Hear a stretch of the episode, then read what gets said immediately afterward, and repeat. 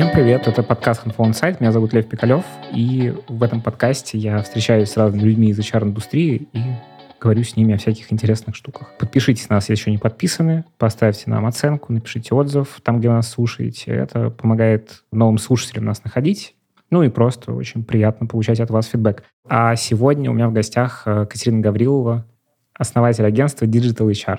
Привет, Катя. Привет. Я обычно прошу гостей вначале рассказать о себе. Расскажи про себя, Катя. Я уже 11 лет в рекрутменте. Начиналось это все в бум стартап-индустрии, и появилась компания Digital HR. И мы помогаем стартапам формировать свои команды. Все это время у нас э, цикл найма от диджитала до IT — это неразрывная история. То есть я не верю, что можно находить только разработчиков, э, не принимая во внимание тот факт, что нужна sales-команда или продуктовая команда или дизайн и так далее. Поэтому мы делаем все, все вместе, и наши рекрутеры погружаются в мир технологий, проходя все этапы создания продукта. Вот, в прошлом году мы сделали проект э, Relocate Today. Изначально Digital HR всегда работал с проектами и на локальном рынке, и на глобальном рынке. С прошлого года мы сделали второй продукт, который позволяет компаниям, продолжающим э, работать с глобальным рынком, находить э, сотрудников и тем, кто выбрал глобальную карьеру, тоже находить возможности для своего развития. Это такой компас мира, наверное, можно так его назвать. Вот теперь у нас два продукта. Digital Chart — все, что про локальный рынок, Relocate Today — это про глобальный рынок. Они достаточно интересно параллельно развиваются. Мы видим тренды какие-то повторяющиеся, некоторые диаметрально расхожие. Ты говоришь, ты 11 лет в рекрутменте, а какой у тебя вообще бэкграунд? Чем ты занималась всю эту карьеру свою 11-летнюю? Я довольно рано начала делать Digital HR. Мне был 21 год. Я заканчивала вышку бизнес-информатику. Параллельно, получается, в магистратуре электронный бизнес у меня уже был Digital HR. Достаточно рано начала работать в рекрутменте, и поэтому они так и соединились, у меня технологии и рекрутмент. А почему ты так решила вдруг сразу делать свой бизнес? Это такой юношеский максимализм 20-летний, когда я еще успела походить на стажировки в крупной компании. На тот момент в целом технологический рынок выглядел совсем по-другому, и культура в компаниях была отличная. И мне не хотелось в свои 20 лет идти и быть просто участником цепи какого-то профессионального карьерного роста без возможности влиять на результат. Из-за того, что вышка достаточно динамичный вуз, у нас прям в моем же здании, где я училась, был инкубатор высшей школы экономики. И я понимала, что в рамках стартапов есть возможность влиять на результат, понимать, зачем ты приходишь, что ты делаешь. Да, ты работаешь 24 на 7, но ты, у тебя всегда есть ответ на вопрос «зачем?». И вот на тот момент, сейчас уже здорово, что на локальном рынке культура в компаниях крупных поменялась, и все стараются транслировать э, смыслы в рамках какой-то профессиональной деятельности. На тот момент этого не было, поэтому я решила, что нужно дать всем эту возможность работать в стартапах, и вот я начала это делать. А с чего это вообще начиналось? То есть какая-то сразу команда была, или ты одна, как условно под названием Digital HR работала? Как это было устроено? Это все было, мне кажется, летом я начала искать клиентов. Достаточно быстро это все происходило, и я сама закрывала позиции. И осенью, в сентябре-октябре мы стали резидентами инкубатора Высшей школы экономики, и там мы уже начали гораздо быстрее расти. И в целом э, рекрутмент — это вообще всегда про нетворкинг. Наша ключевая была история роста в том, что мы работали по реферальному радио. Нас передавали из рук в руки, и у нас всегда в рамках ценности компании клиенты, кандидаты — это в первую очередь человек. То есть это всегда сложно было для нашей команды маркетинга транслировать э, любые материалы, но фактически все то, что мы всегда говорим вовне, целевая аудитория — это человек. А бизнес-инкубатор, он предполагает какие-то инвестиции, или это история чисто про обучение, опыт и как раз нетворкинг? Это про обучение и опыт и нетворкинг как раз. В первую очередь э, мы были в тот момент, когда инкубатором руководила Наташа Федотова, Даша Шубина, которые перешли потом во Фри. И у нас была достаточно строгая. Я помню, что мы работали с утра до вечера, а вечером нас еще всех сгоняли с рабочих мест, закрывали в комнате, и мы учились до позднего вечера. Я уже не помню, до какого времени, но я помню, что у нас была такая цикличность, и это задавало определенный ритм и темп. А как команда первая появилась вообще? Как это было устроено? Это по истории Friends and Family. Были мои близкие знакомые. И в октябре уже я нанимала кандидатов с рынка.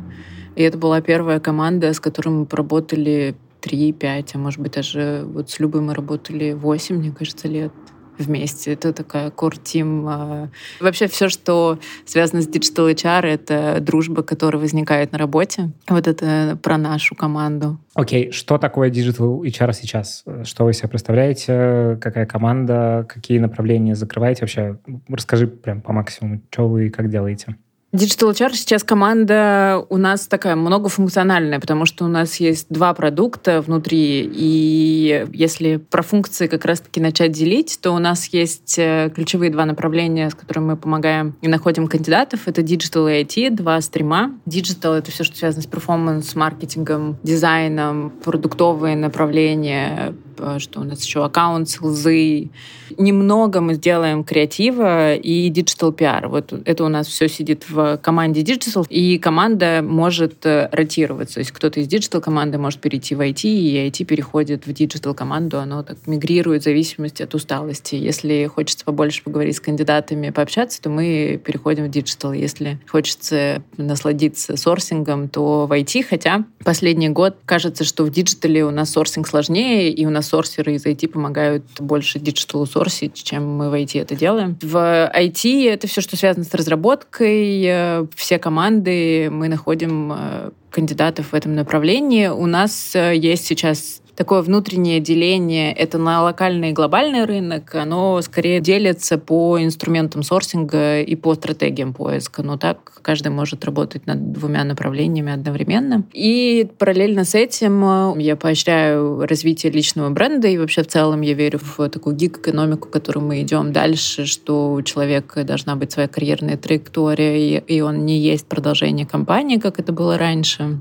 То есть есть тренд частоты смены мест работы, и, скорее всего, так и будет происходить дальше. Поэтому важно, чтобы у человека было понимание того, как он развивается сейчас и к чему он придет после. То есть, находясь в рамках компании, ему нужно максимально монетизировать и свой опыт, и себя, и про себя рассказывать для того, чтобы дальше следующий шаг был выше, чем он есть сейчас. И у нас поэтому каждый может становиться таким открытым экспертом, рассказывать про свой опыт. У нас много вебинаров, которые ведут сами сотрудники по направлению направлениям, исходя из их экспертизы, которая у них есть. Это все, что касается именно рекрутмент направления. Дальше у нас есть как раз-таки продукт Relocate Today, и внутри нашей команды, у которой core компетенции у всех, это рекрутмент в первую очередь. И в рамках этой core компетенции мы стали строить стримы, такие роли продуктовые. У нас есть такой названный продукт менеджер продукты, есть э, project менеджер продукты, которые отвечают за тайминг, за то, что все дела были бы сделаны, и мы двигались по обозначенным направлением взаимодействия с разработкой. Дальше у нас есть ресерчерская команда. То есть уже нам пришлось разделиться, и это влияет на нашу контент-стратегию. У нас есть человек, который следит за локальными трендами, что происходит на локальном рынке, какие технологии здесь появляются, кто сокращает сотрудников. И точно так же этот же человек, будучи рекрутером, следит за глобальными трендами. Это тоже позволяет отслеживать. И там кто-то говорит о том, что «Ой, я хочу быть в этом а, месяце лидером по тому, как мы можем использовать GPT в нашей работе.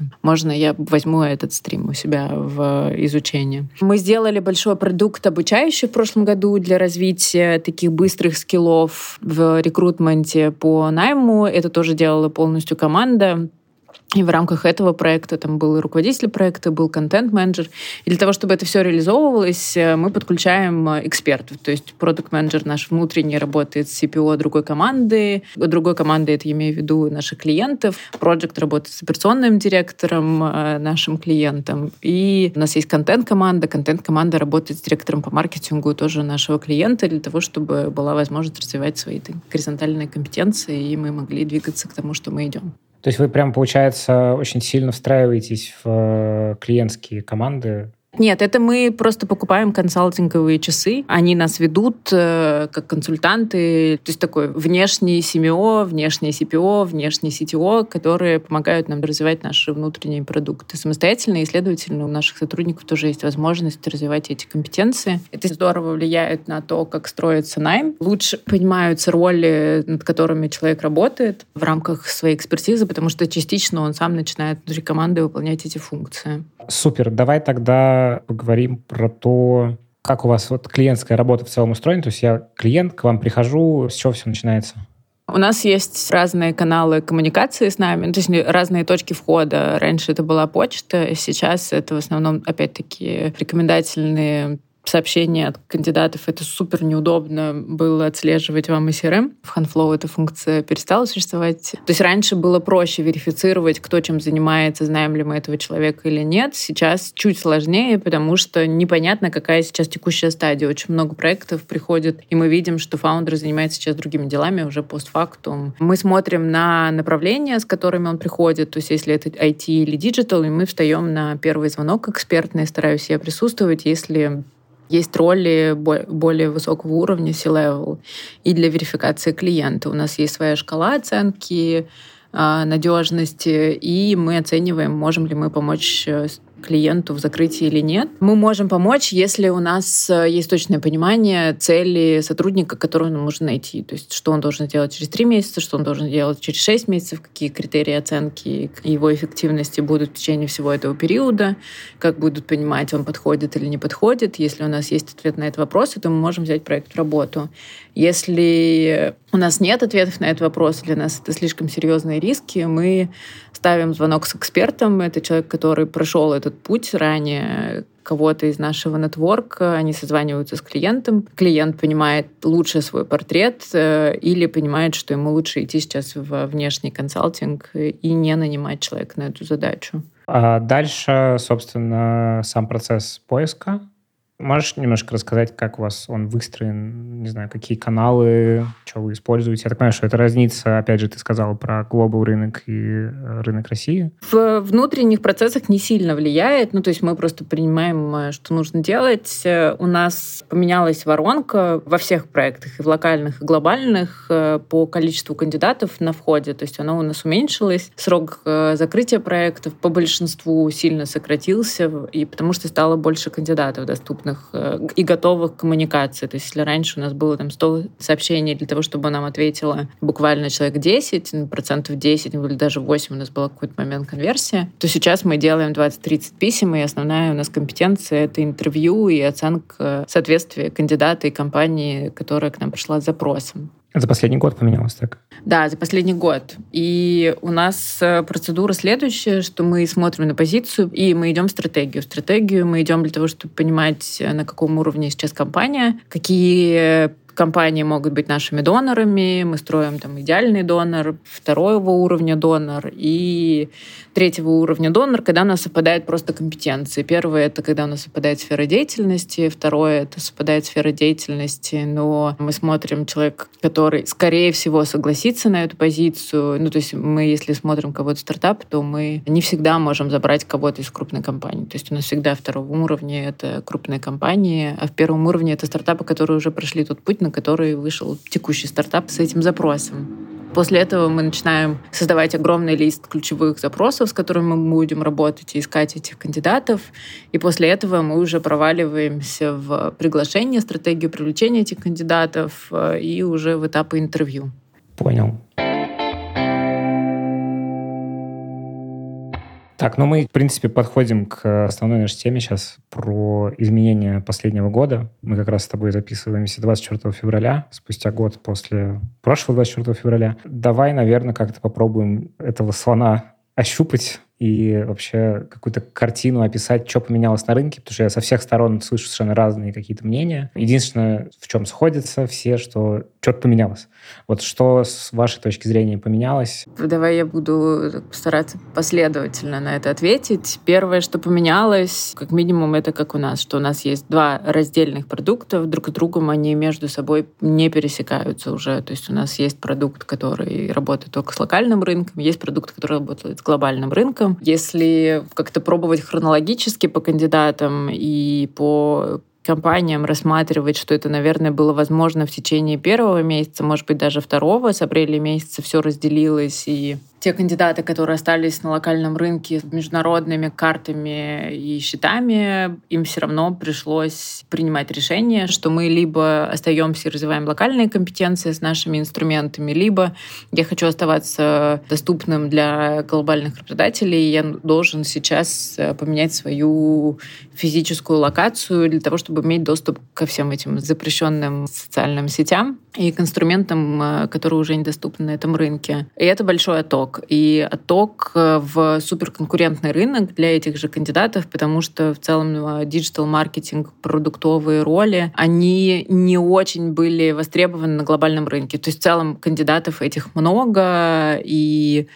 для того, чтобы в 2021 году, в 2020 году такому относительно софтовому кандидату найти работу на глобальном рынке, нужно было приложить много усилий. То в этом году нужно было приложить очень-очень много усилий для того, чтобы найти эту работу. В 2023 году все уже понимают, что это какой-то период 2-3 месяца, либо заход через нетворкинг, чтобы ты мог быстро найти себе работу. А что ты имеешь в виду, что нет запроса на эти компетенции? Они есть. Ну, то есть где-то, наверное, с 19, 20, 21 год международные компании начали нанимать э, ребят из России. Они начали их релацировать, потому что у нас достаточно неплохая школа. То есть у нас инструменты, которые запускались на локальном рынке, они становились востребованы на международном рынке. И в целом стали цениться не только разработчики, но это был такой зарождающийся тренд, потому что в целом в маркетинге Россия не самая сильная страна. Ну, то есть мы скорее в технологическом маркетинге можем сильно конкурировать на международном уровне. И кандидатов было много, кто вообще в целом на этом рынке присутствует, и Испания, и ну, то есть любая другая страна могла поставлять этих кандидатов на рынок. И получается, после 24-го очень многие захотели на этот международный рынок перетечь, и конкуренция выросла. А вообще оказались ли эти люди нужны там в таком количестве или нет? Здесь нужно еще учесть хронологию вообще в целом того, как рынок развивался до 2022 года, потому что у нас 2020-2021 год это был какой-то адовый всплеск э, крипто-стартапов, э, сумасшедшая перекупка и кандидатов в IT, и в диджитале. Ну, то есть вообще покупали всех за сумасшедшие деньги, потому что быстро росла крипта. За счет этого рынок создавал спрос на кандидатов. И когда случилось 24 февраля, несколько месяцев, основным из работодателей, которые продолжали активно нанимать, это был крипторынок, и мы делали большой эфир про то, как определять, надежный ли это криптопроект или не очень, как, что вообще такое блокчейн, и как заходить, что здесь стоит изучать. И это был таким активным э, нанимающим менеджером. И когда вообще глобальный рынок найма стал стопориться, появился hiring freeze и сокращение, это все сильно повлияло на то, что происходило с рынком диджитал-маркетинга. Поэтому сейчас одна из ключевых стратегий поиска работы — это выход к русскоговорящим фаундерам на глобальном рынке. Ну, то есть это изначально была даже такая стратегия, вот именно в digital и продуктовом маркетинге. То сейчас эта стратегия переходит и на разработчиков в том числе.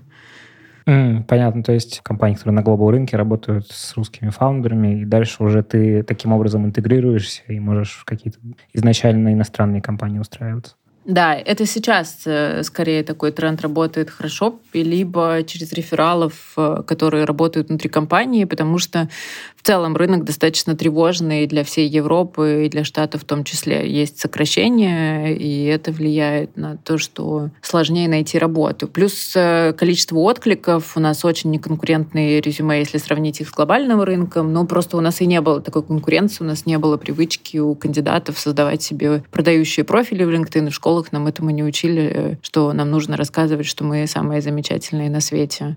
То есть есть такая культурная разница еще.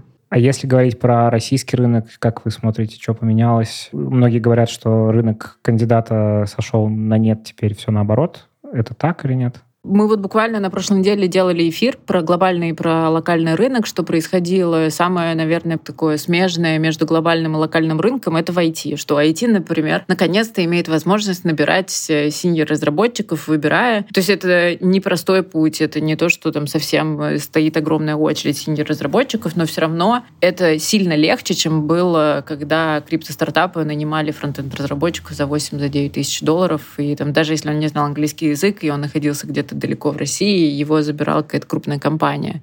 Сейчас этого нет, и это дает действительно возможность нанимать э, сильных кандидатов. Но опять-таки, если у компании есть очень хорошо построенный э, HR-бренд, хотя бы внутренний, когда нанимающий менеджер может рассказывать про какие-то смыслы. Если пойти дальше, про локальный рынок рассматривать, есть большой спрос на заказную разработку, на замещение технологий, и есть проект ты не только в такой около оборонной промышленности, с которой мы не пересекаемся совсем, но есть агротех, есть промышленность, которая нанимает разработчиков активно. Продолжаются большие программы государственные, направленные на зеленую энергетику, и они тоже вынуждены заниматься замещением технологий, и за счет этого создаются большие команды разработки. То есть что-то созидательное, оно требует замещения технологий, и это для многих карьерные возможности. Замещение технологий — это как устроено? Что это? Это уход э, международных вендоров. Самый, наверное, простой пример — это 1С но э, есть и другие инструменты. То есть это внутренние CRM-системы, которые должны создаваться. Э, это in-house команды создавались для решения этих задач? Да.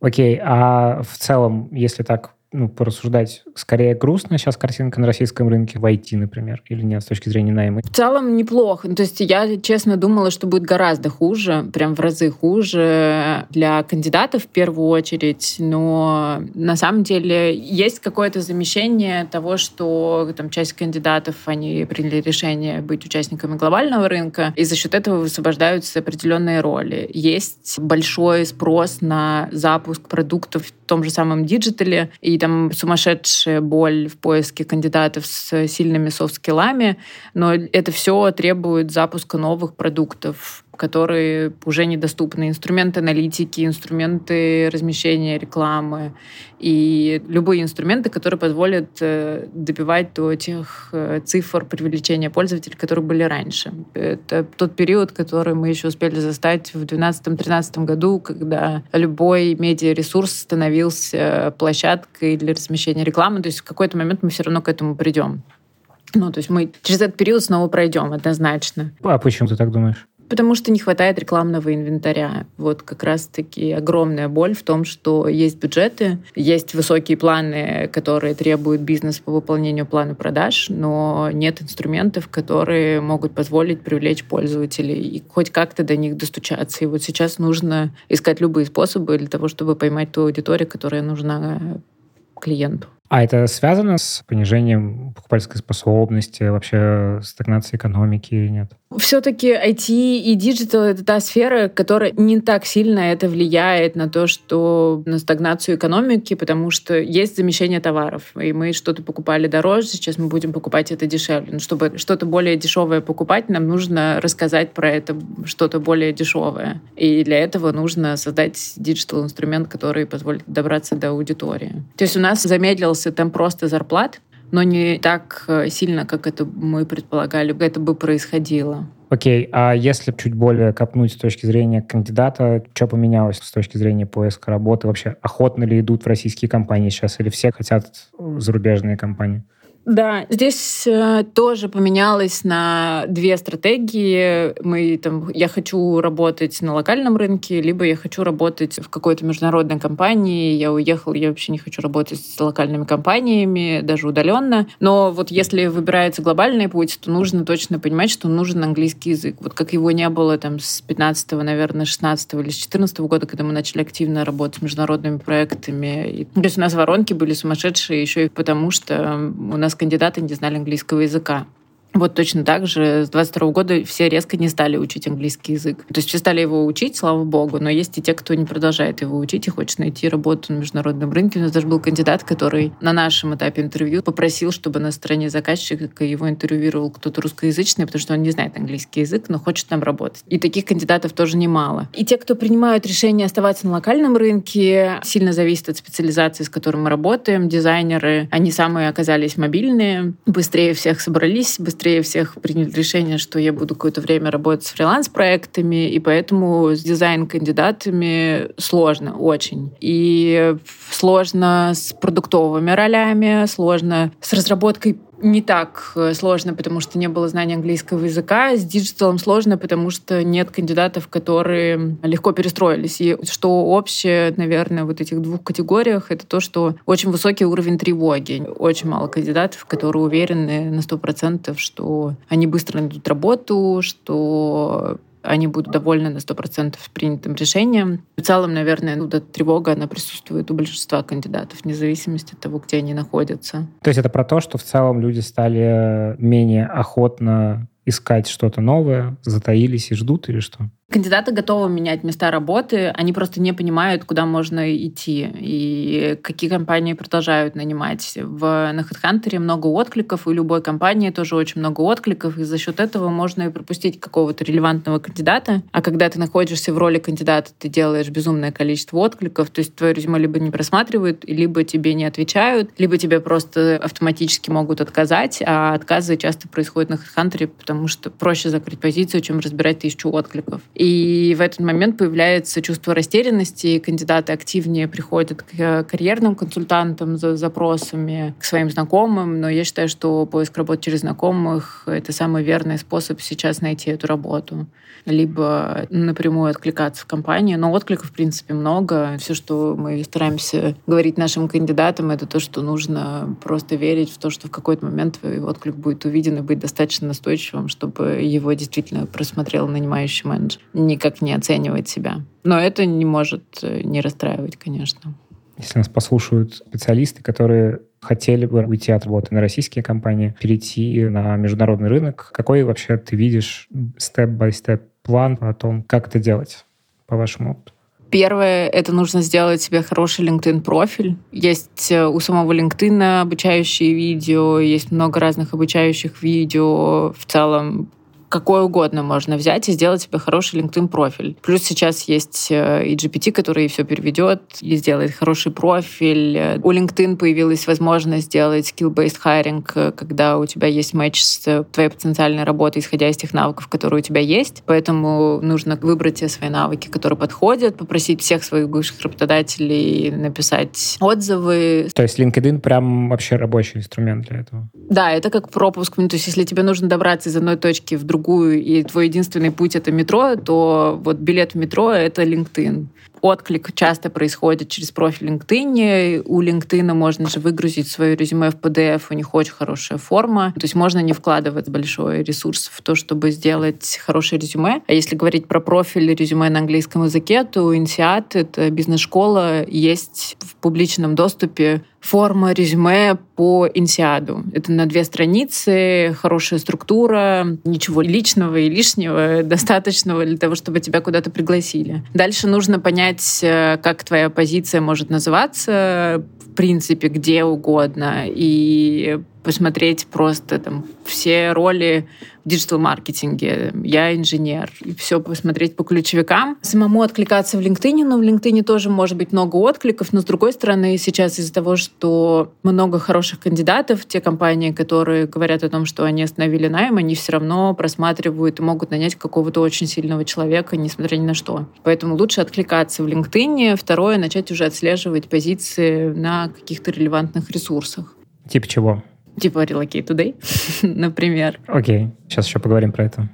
Да, дальше это русскоговорящие фаундеры, кто вышел на международный рынок, и отслеживать, какие у них есть открытые позиции, смотреть, кто может тебя зарефералить в эту компанию на определенную позицию. И если есть какие-то нетворкинг-мероприятия в какой-то локации, то лучше обязательно в них участвовать. Ну, опять-таки, ты увеличишь число кандидатов, которые могут тебя порекомендовать в эту компанию. Второе, ты можешь сам нанимающего менеджера встретить э, очно, и тебя захайрят. А я правильно понимаю, что из того, что ты говоришь, мне кажется, тут есть два пути. Есть путь, как бы, когда ты из России пытаешься найти какое-то место, куда ты приедешь работать, и уже от этого ты выстраиваешь свою релокацию, условно, бытовую, когда ты переезжаешь в другую страну. А есть путь, когда ты сначала переезжаешь, копишь, видимо, какую-то подушку, чтобы первое время чувствовать себя нормально, или продолжаешь работать удаленно на российскую компанию, и дальше уже оттуда, собственно, и занимаешься тем самым нетворкингом уже очно. Вот второй путь лучше, Кандидаты, которые продолжают, находясь в России, искать международную работу, их зачастую не рассматривают. То есть это сложно, потому что закладывается время на то, что ему нужно будет куда-то переехать, чтобы выйти на работу. Поэтому охотнее смотрят тех кандидатов, которые уже находятся за пределами России. А куда в основном сейчас нацелены? То есть какие страны? Куда в основном едут? У нас в топе это Португалия, Испания, Голландия, Германия по локациям. Вот в запросе у кандидатов есть, конечно, страны СНГ, но в странах СНГ в основном э, это те, кто работают с локальным рынком и не так хорошо знают английский язык. Ну да, вот еще один пункт — это английский. А у вас какие-то есть рекомендации о том, как это делать максимально быстро? Может быть, есть какие-то особенности с точки зрения работы, в чем мне в первую очередь качать сети, там, бизнес английский учить или какие-то другие штуки? Нужно прокачать разговор на английский. То есть профессиональный, мне кажется, более-менее, то есть или возможность читать, он почти у большинства кандидатов есть, кто хочет что-то строить на международном рынке, нужно разговорный. Есть такое приложение Lunch Club, по-моему, оно называется. И это такой рандомный нетворкинг с людьми со всего мира, и это возможность развивать свой нетворкинг. А во-вторых, это тренировка по разговору с незнакомцем на английском языке. Окей, okay, значит, э, Португалия, Германия, Голландия, Испания, США. США достаточно сложная переезжать с визой, а вот кто-то, чтобы сейчас кого-то спонсировал с тем, чтобы перевозить с визой, я не слышала, если честно. UK — это Global Talent визу, почти все делают сами локально, профессионально, и там достаточно легко найти работу разработчику, всем остальным ролям э, нужно прикладывать усилия для того, чтобы найти там себе работу.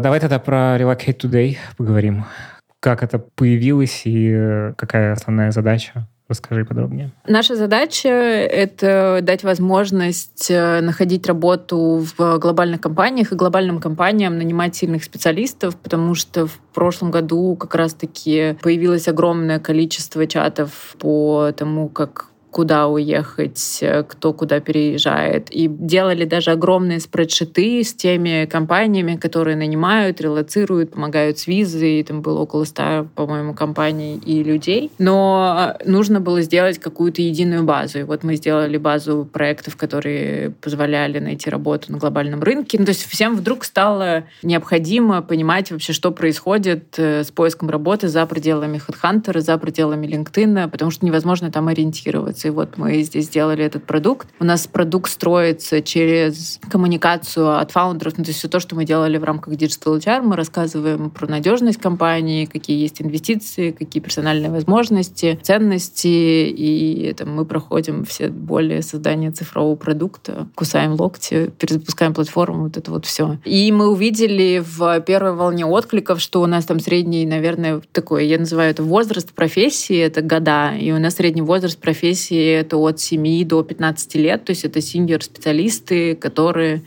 как раз-таки хотят иметь доступ к передовым технологиям для того, чтобы развиваться дальше на рынке, возможно, в какой-то период времени получать MBA, и самое главное, сохранять доступ к своему нетворку и там, быть частью глобального комьюнити. То есть первая цель была релокации, вторая сейчас мы понимаем, что у нас там слоган в том, что ты можешь работать откуда угодно, work from anywhere, потому что есть смена контекста, гибрид он будет сохраняться, командировки это здорово, но фактически люди хотят работать там, где они хотят жить. Это то, что мы получили в рамках безумного количества Каздева. Ну, то есть для нас это новый тренд, когда мы переезжаем за своей работой для того, чтобы иметь карьерные возможности. В мире это происходит всегда. То есть по всем штатам кандидаты перемещаются регулярно за своей какой-то карьерной траекторией. В Европе люди переезжают из одной страны в другую для того, чтобы иметь лучшие карьерные возможности. А для нас это новое. И там в Португалии, например, большое число кандидатов, которые со всего мира переезжают туда, потому что там хорошие условия для жизни. И это такой набирающий после ковида тренд, к которому компаниям придется подстраиваться. Давай еще тогда про глобал рынок. Можешь как-то попытаться описать, кто востребован,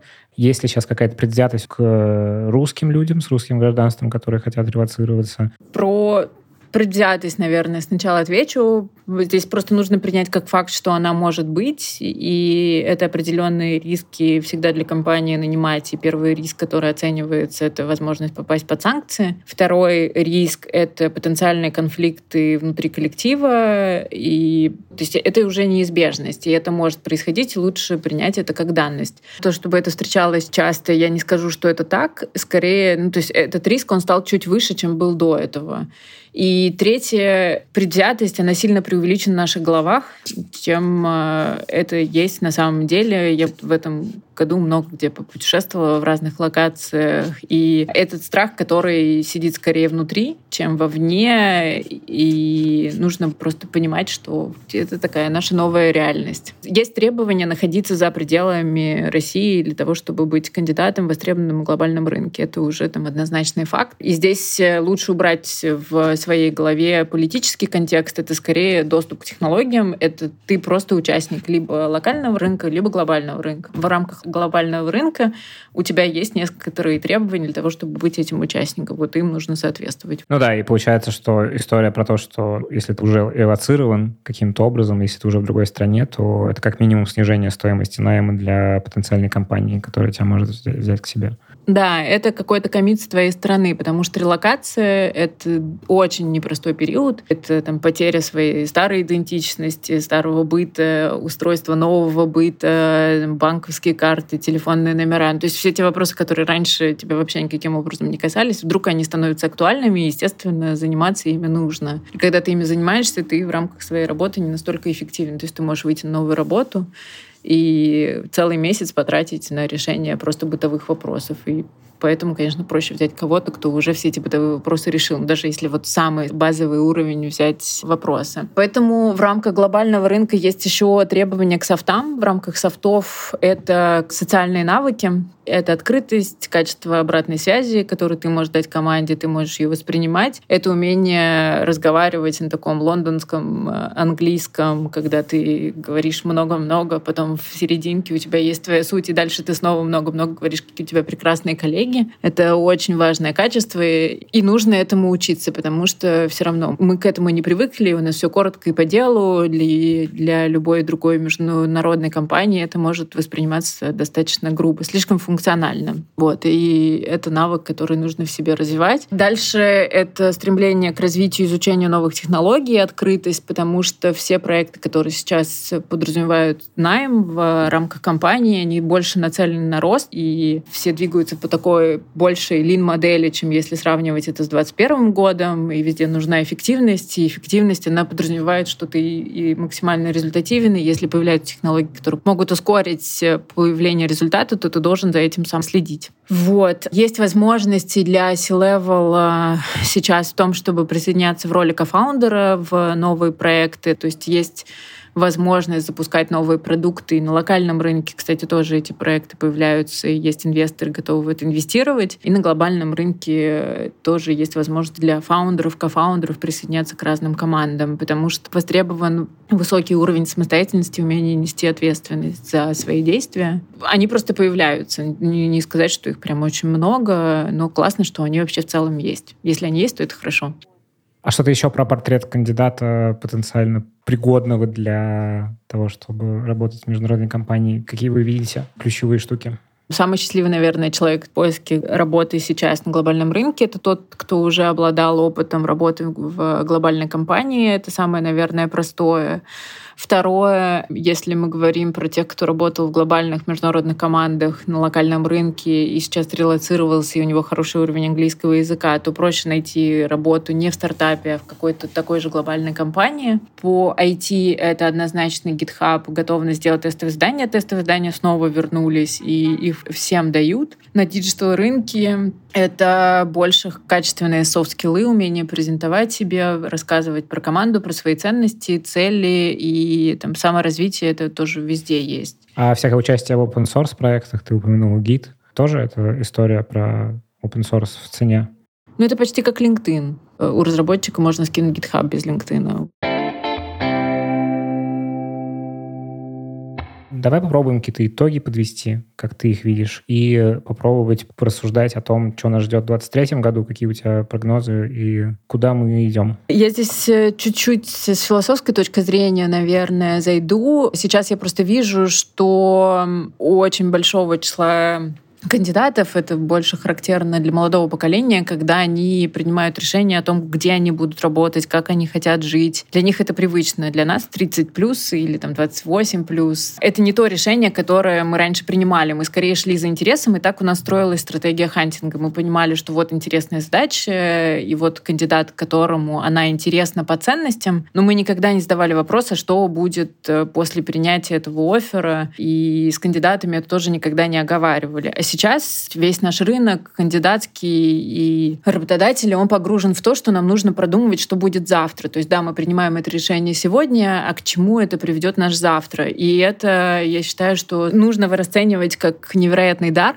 когда мы думаем, а что и зачем мы точно делаем, к чему нас это приведет, и в рамках карьеры. То есть не только то, что я развиваюсь в продукт-менеджменте. А почему я это делаю? С каким продуктом я хочу точно работать? А если я выйду работать в эту компанию, то где я буду потенциально через пять лет? А в какой локации я могу работать? А это испаноговорящий рынок. Нужно ли мне учить испанский потенциально? Или лучше я поеду в UK? А будет ли моей семье там комфорт? То есть количество вопросов, которые сейчас задаются, они, я считаю, делают нашу жизнь, боже, осознанной. И это та мышца, которую мы тренируем. Это вот я считаю, что первое, что нужно вспоминать всем нашим кандидатам, и работодателям сейчас, потому что эти вопросы могут вызывать либо тревогу, либо лучше воспринимать это как радость от того, что мы делаем более осознанный выбор. Второе, что вообще будет происходить с рынком. Локальный рынок, я надеюсь, что он как-то более-менее адаптировался, и мы вряд ли будем расти. Не очень знаю ответ на вопрос, что будет с джунами. Я надеюсь, что агентский рынок, он э, и в рамках диджитал-маркетинга, кстати, он достаточно бодро растет, на удивление.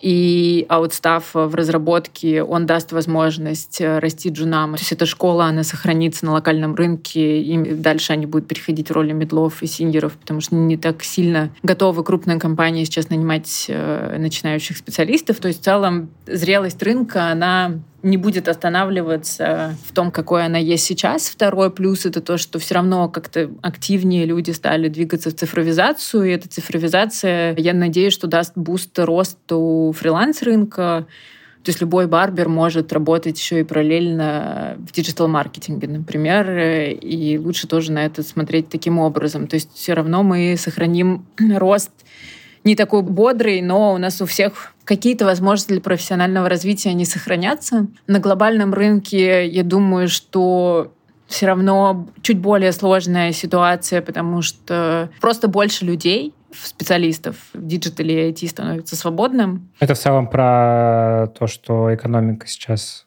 будет падать глобальная. Да, здесь чуть-чуть в этом плане сложнее, но опять-таки возможность работать проектно с разными компаниями, возможность проектно создавать какие-то свои продукты, я думаю, что тоже даст возможность развиваться хотя бы горизонтально для большинства кандидатов. Либо все равно в какой-то момент добиваться того, что найдется та работа, которая даст возможность для профессионального роста. Ты как-то довольно позитивно как будто смотришь на то, что будет дальше. Я просто сторонник того, что трудности нас закаляют, да. Мы все переживем, и, и количество вопросов, оно, правда, сводит с ума. Но если там обернуться назад, что мы все получили невероятный опыт и та же самая устойчивость, да, огромное количество стресса, и у этого тоже есть свои минусы, и мы можем фокусироваться на этом. Либо можно смотреть на то, что там, мы должны сделать себе классный LinkedIn. Все хотели сделать классный LinkedIn. Многие хотели бы путешествовать. Вот сейчас есть возможность попутешествовать, посмотреть, познакомиться с миром, понять, что он несовершенный. Ну, то есть нас выбросили из какого-то бабла идеала, и мы видим, э, каким мир является на самом деле.